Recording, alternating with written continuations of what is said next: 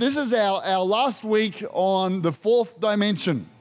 The fourth dimension. Let me catch you up if you haven't been around. Uh, you know, we've been preaching about this uh, over quite, a, little, a little while. Um, we, okay, I'll talk a bit about it. I met someone here who, who saw me in Sydney preach recently, or I had the joy of preaching about Romans and sin. And Teresa introduced me and said, This is Pastor John. He preached about sin, he's an expert in that area. I'm not quite sure how that's supposed to work, Pastor Teresa. Wow, that's the, pot, that's the pot calling the kettle black right there. No doubt about it. All right, the fourth dimension. The fourth dimension. This, this book uh, was written by Dr. Yonggi Cho many years ago. It's had a significant impact on my life and my prayer life for over 20 years. And I, I, would love you to read it if you haven't started already. Get it on Audible, uh, buy the book, uh, and just read it along. You can get the ebook. But uh, Dr. Cho built the largest church in the world of about a million people in Seoul, Korea. Uh, and this book unlocks the principles that, that have been crucial in the building of that church and the miraculous nature of that church. It talks essentially about how to have an effective, faith filled prayer life. All right, effective, faith filled prayer life. Because there's different kinds of prayer. When you're in a relationship with God, and if you're here today, you're in Melbourne today, and you're not in a relationship with God, at the end of the service, we're going to pray and give you an opportunity to make a powerful and personal connection with God, all right? And when you come into that relationship with God, then you learn to pray.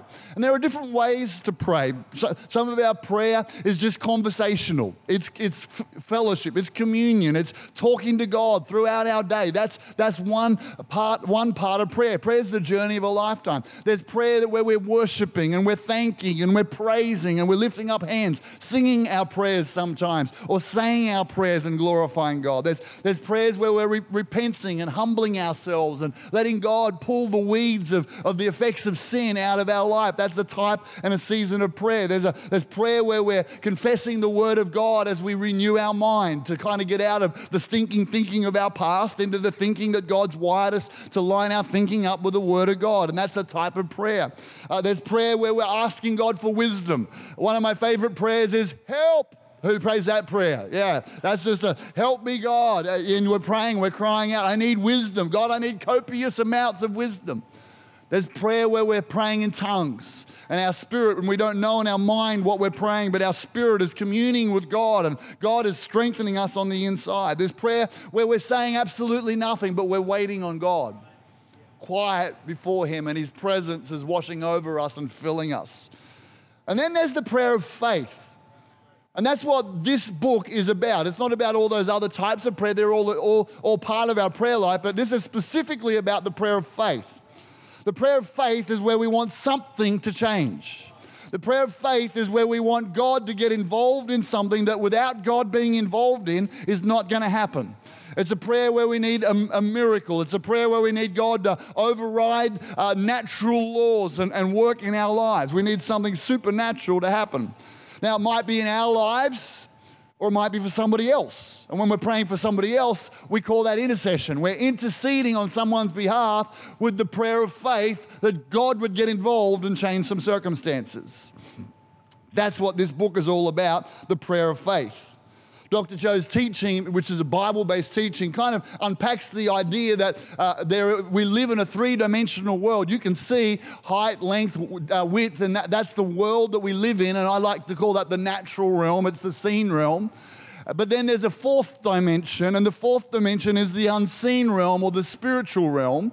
And the unseen realm has a significant influence on the natural realm and the spiritual realm will affect the natural realm. This is how God created the world. He was in the unseen realm, hovering over the world, spoke words out, and then the world created something from nothing that was in the fourth dimension or the spiritual realm.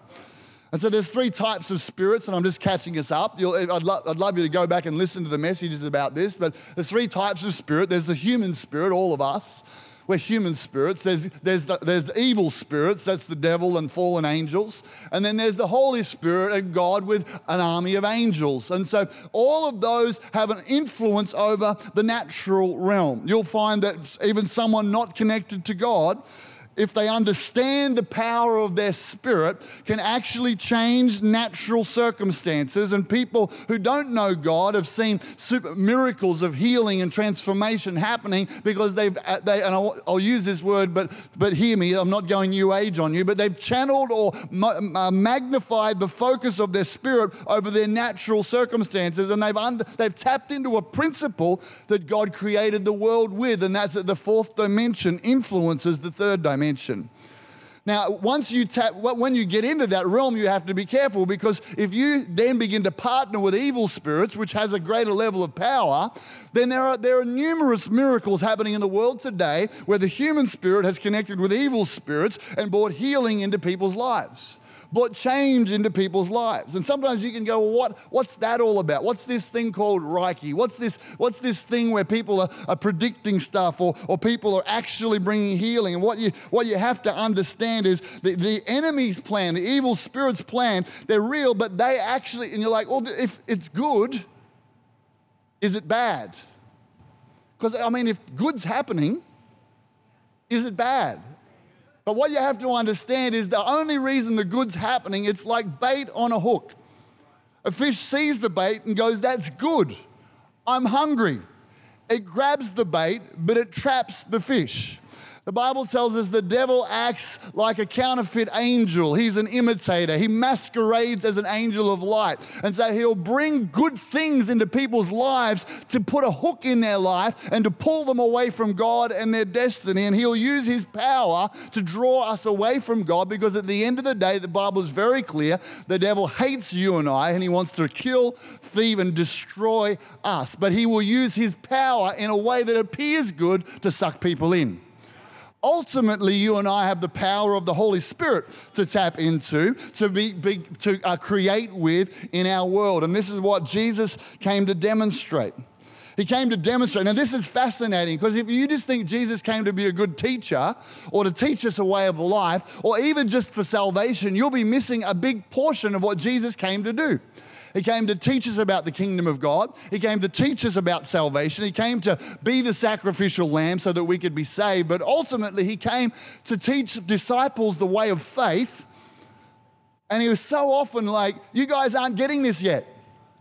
I want you to know that you have the power to create in the natural realm from your spirit. He, turned water into wine. He turned uh, loaves of bread and fish and he multiplied them to fed thousands. He, he cursed a fig tree in a moment and it died. He was demonstrating that a spirit connected with God, understanding the power of its words, of your words and imagination, has a rule over the natural realm. He's, he rebuked a storm and it stopped immediately. He suspended the rules of, of, of, of physics and walked across on water and called his disciples to do the same. He touched sick people, and instantly sickness left their bodies. He spoke over dead people, and they came back to life. He touched them and he spoke, and all the time he was demonstrating not just that I'm the Son of God, which was the main reason he was doing it, he was wanting his disciples to tap into the principle of faith. And often they're like, Jesus, there's a big storm. Oh, free, we're freaking out. What, what, don't you care? And he's like, come on, guys. You've got authority over this. You have the capacity to speak over this yourself. I'm going to be gone in three years. I want you to understand how faith works. That's what he's, and he still wants his church to understand how faith works. Turn to your neighbor and say, It's time to get some faith stirred up here today. Melbourne, right now, come on, turn to your neighbor, tell them that. Mark chapter 11, this is what he said Have faith in God. Truly, I tell you, if anyone says to this mountain, Go throw yourself in the sea, and does not doubt in their heart, but believes what they say will happen, it will be done for them. And we're like, oh, well, we've all got metaphorical mountains in our life, let's speak to them. Jesus was talking about a physical mountain. He was wanting, and that's, that's this realm of faith that he wanted, wants you and I to step into. That's so awesome. It's stirring, isn't it? So, what we've learned so far in this series is number one, the law of incubation. Love you to go back and listen to them. The law of incubation is simply this that we get a clear cut objective of what we're believing God for. We get a burning desire for that specific thing, and we lock in and pray, and we pray until we get an assurance from God. We, we, you know, we, we conceive a miracle on the inside, and then we begin to incubate this until we give birth to that miracle by speaking the word of God. We, learned about a mindset from the miraculous. Dan Frecker preached a great message in Melbourne, Pastor Danielle here, all about renewing our minds so that when God wants to give us, put a miracle into our spirit, our mind doesn't bat it away. Our mind creates a, a mind, uh, we, we create a mindset that has a possibility thinking. The expectation of the miraculous is normal for a Christian, but you've got to go to work on that. So we've got to develop a mindset for the miraculous. We learned Pastor Teresa preach here and then in, in uh, Melbourne about the power of your imagination and how God has created your imagination. Ephesians 3, verse 20 says, God is able to do exceedingly abundantly above all you can ask or think. So we understand right in that moment that you're asking and your thinking are both powerful in the fourth dimension realm to create. And so God, he understood this while he's trying to, he understood it, he created it.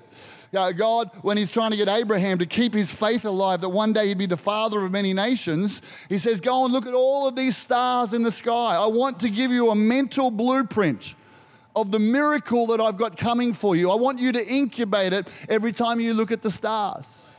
And story after story, one of my favorite in the book, Dr. Cho tells about a woman whose, whose daughter essentially began to sleep around with a lot of men. Her son's friends, she began to sleep around with, her husband's business associates, and they were so filled with shame about the daughter.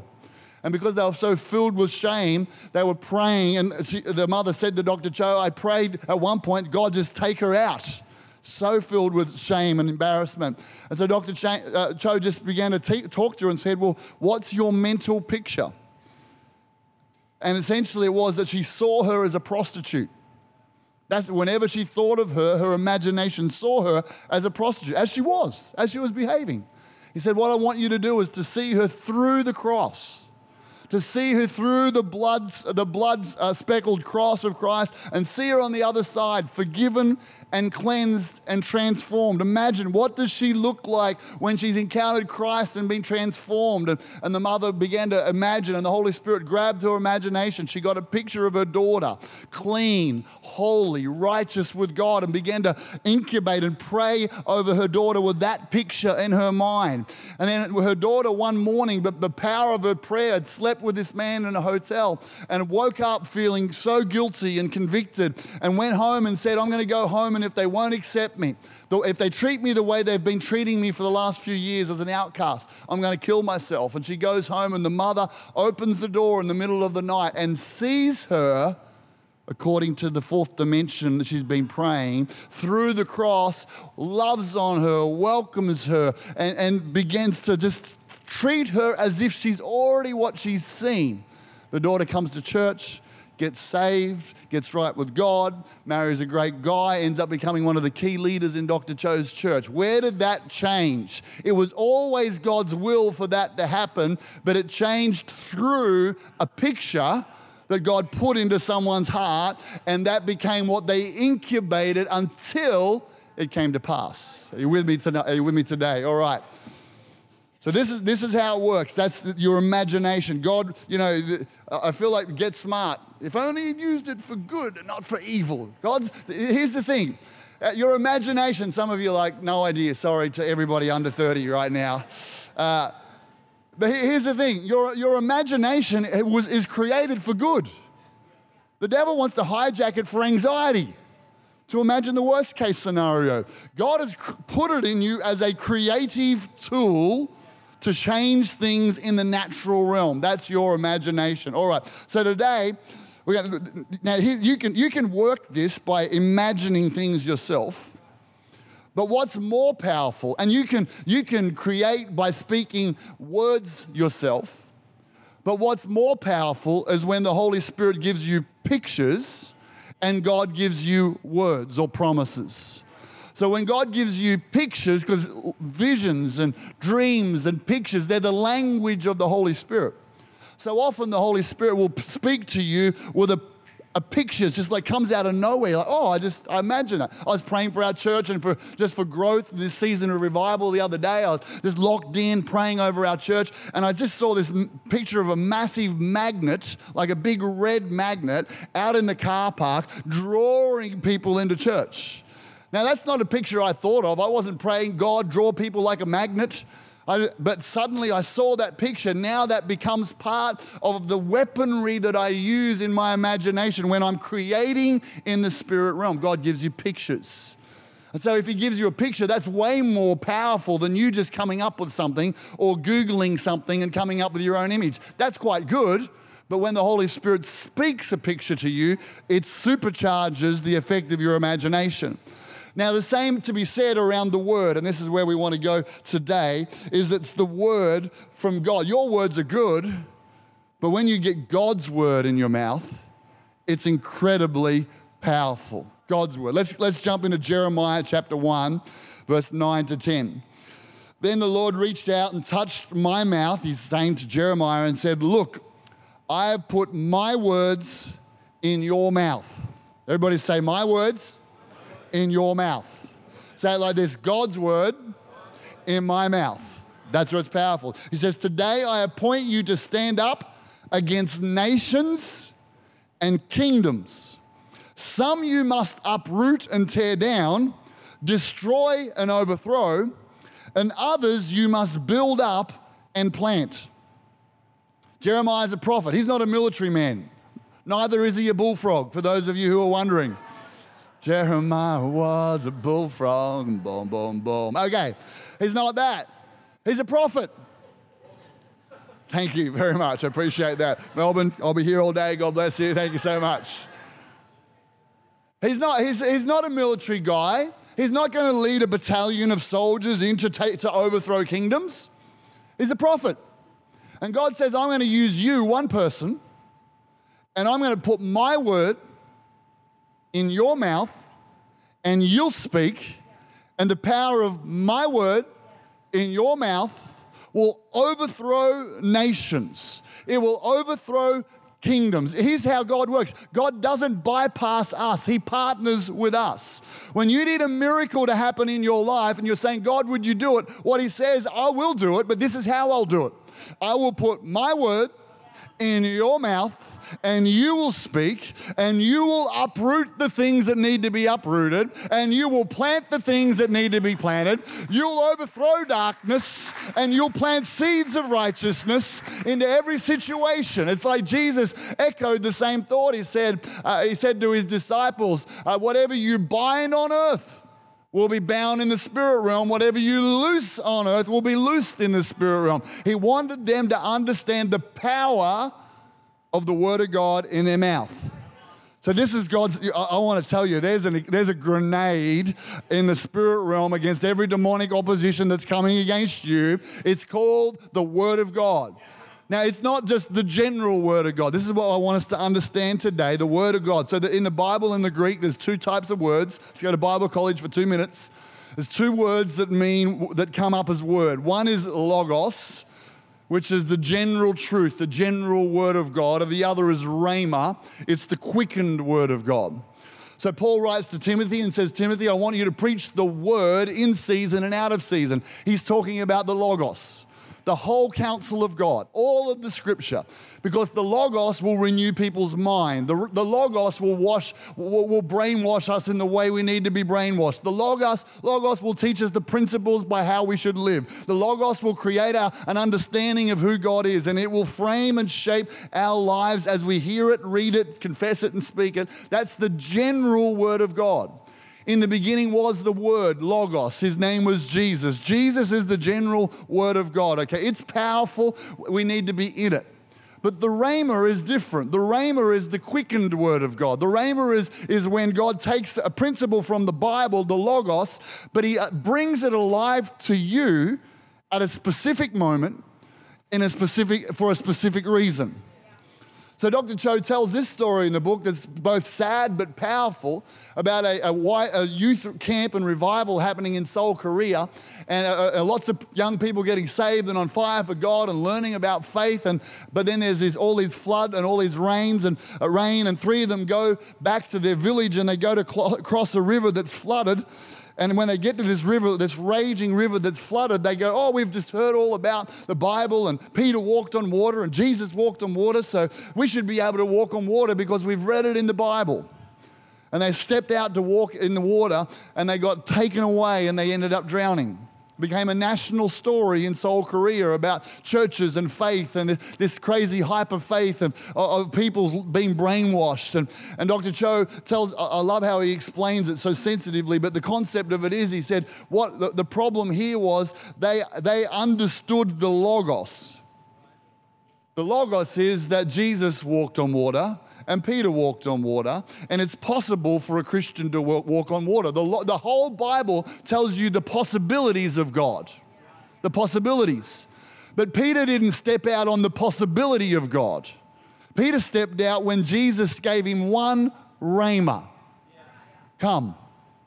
And on one rhema, the Bible says in Romans 10, verse 17, faith comes by hearing, and hearing by the word of God, the rhema. When God gives you a rhema, it produces faith on the inside, and you step out on faith. So, so I know people who have learned scriptures about healing as the Logos, face a situation and believe the Logos, but there's no specific quickened word or promise from God to actually build faith. It's just potentially, this is mine, but it's not actually mine because there's been no quickened word that builds faith. This is how the log, this is how the rhema works. Rhema works like this. He, uh, Jesus said in Matthew 4, verse 4, He answered and said, It's written, man shall not live by bread alone, but by every word, Rhema, that precedes. The Rhema is the preceding word, the quickened word. This is how God created the world. I love this. Uh, if we go to Hebrews 11, verse 3, by faith we understand that the worlds were framed by the rhema of God. Not the logo. Not the word. The word wasn't created because Jesus was there. The word was created because God spoke the word, a specific word, in a specific time, for a specific reason, the creation of the world. That's the rhema that creates. This is the, this is the key. So God wants you and I to get some rhemas in our heart, some words from Him that we begin to speak over our life. How do you know it's a rhema word? Well, the, the, the Logos word prepares your mind to receive, it prepares your heart to receive. But when the Rhema word comes, it's the, the, Holy Ghost comes with it, and you, you can sense a burning in your spirit. That was God just gave me. You immediately feel like, whoo, baby, I'm 10 foot tall because God spoke to me. Now, that might not feel the same tomorrow morning. It might have flown away because the circumstances are so overwhelming. That's why we're incubating the faith that God gives us with the Rhema word of God. It's now your tool. When, when the Bible says uh, the weapons, talks about us having a, a sword, a, a, shield of faith, and a sword that's the word of God, what is it? It's the Rhema. That's the word it uses. The, the word that's in your mouth, the word that you use against the devil, is the quickened word from God. So when you're facing an impossible situation, you don't need 50 words from God. You just need one. One promise that came alive in your heart under the unction of the Holy Spirit. One picture that you got in a dream from God. One, one thing, and together then you begin to pray and you sit or you kneel or you stand and you're like, God, I'm bringing this situation to you and I'm incubating it. I'm praying over it. I'm seeing those stars in the sky. I'm declaring my name's Abraham, the father of many nations, and I'm speaking it and I'm declaring it. You're like, how long do you have to do that? Until it happens until it happens. Don't grow weary doing good, for in due season you will reap if you do not give up. So for us, I, I learned this principle, Danielle and I learned this principle probably back in about 1997 or something.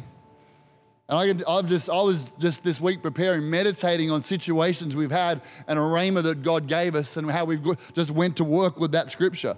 Remember when our business was doing it tough The bank was going to repossess a house. God gave us one word. Instead of your shame and humiliation, you will have a double portion. And He turned it around.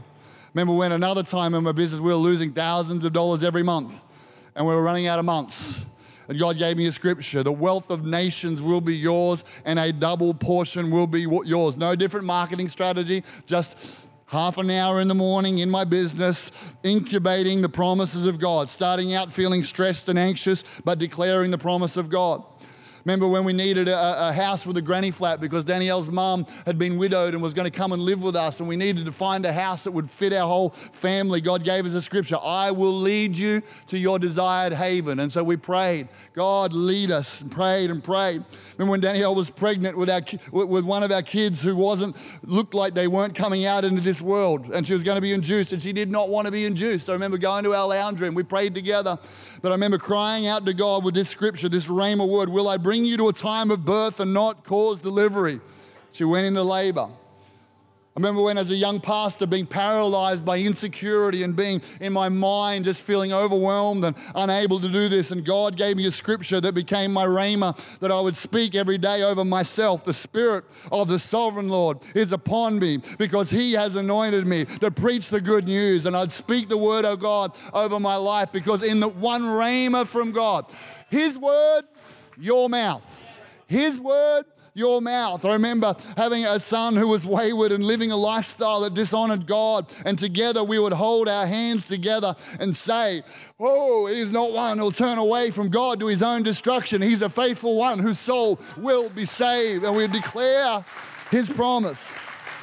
Remember when our personal budget was $500 upside down every month? And we, and we're like, what are we going to do? How are we going to turn this around? God said, go to faith. And so He gave us a promise. We'd hold hands together every day and say, and it was this your work will give you what you need. Blessings and good things will come to you. And we would meditate and speak and picture and, and incubate over the promise of God. Did it happen instantly? No, it took months.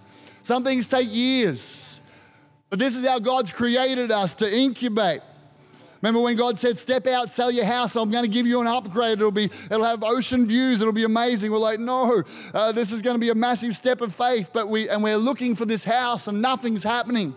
But he gave us a rhema word. I wanted nothing more out of Jeremiah than to give you this beautiful land. I just wanted you to call me Father and never to turn from me. And the amount of times freaked out, tired, cranky, and discouraged, we would hold hands and say, But God said.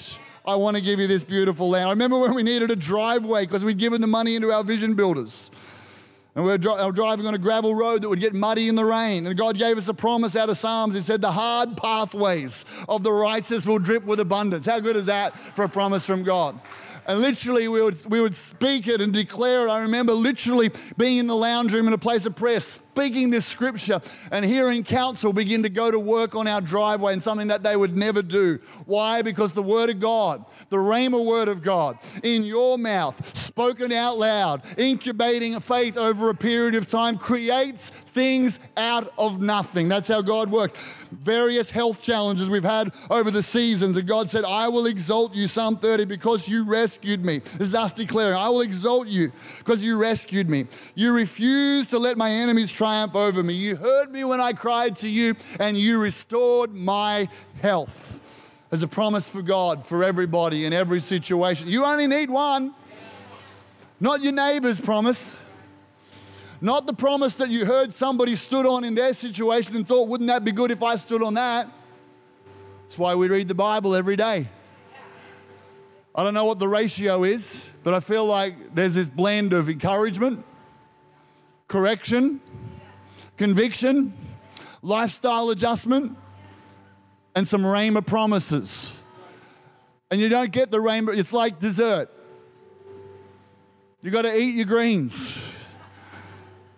You don't just get promises from God every day of the week because He's after your character and your lifestyle. And he, that's why I read the Bible every day and try and find a verse and write it down because in the middle of it will come the promise that's your sword for the season that you're going into. It's the shovel that will dig the well of provision into your life, of supernatural supply. It's the Rhema Word of God.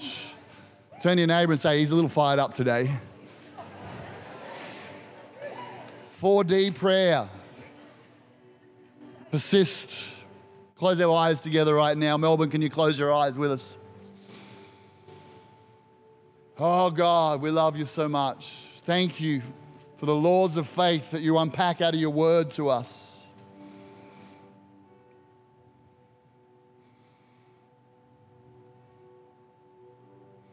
Thank you for your goodness, your kindness.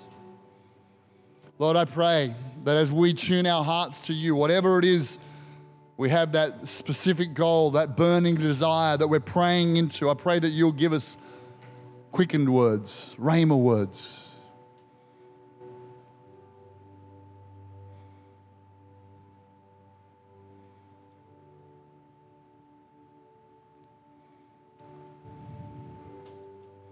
Lord, where you've given us quickened words and we've just stopped using them, forgive us. Forgive me.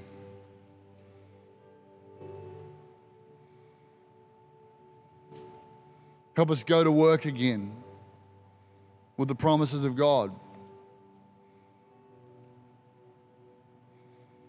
Build our faith, God. We ask it in the name of Jesus. And everybody said, Amen, amen. All right, I'm going to hand you back to Toby, I believe, in Melbourne. God bless you guys. Have a great rest of today, rest of your service.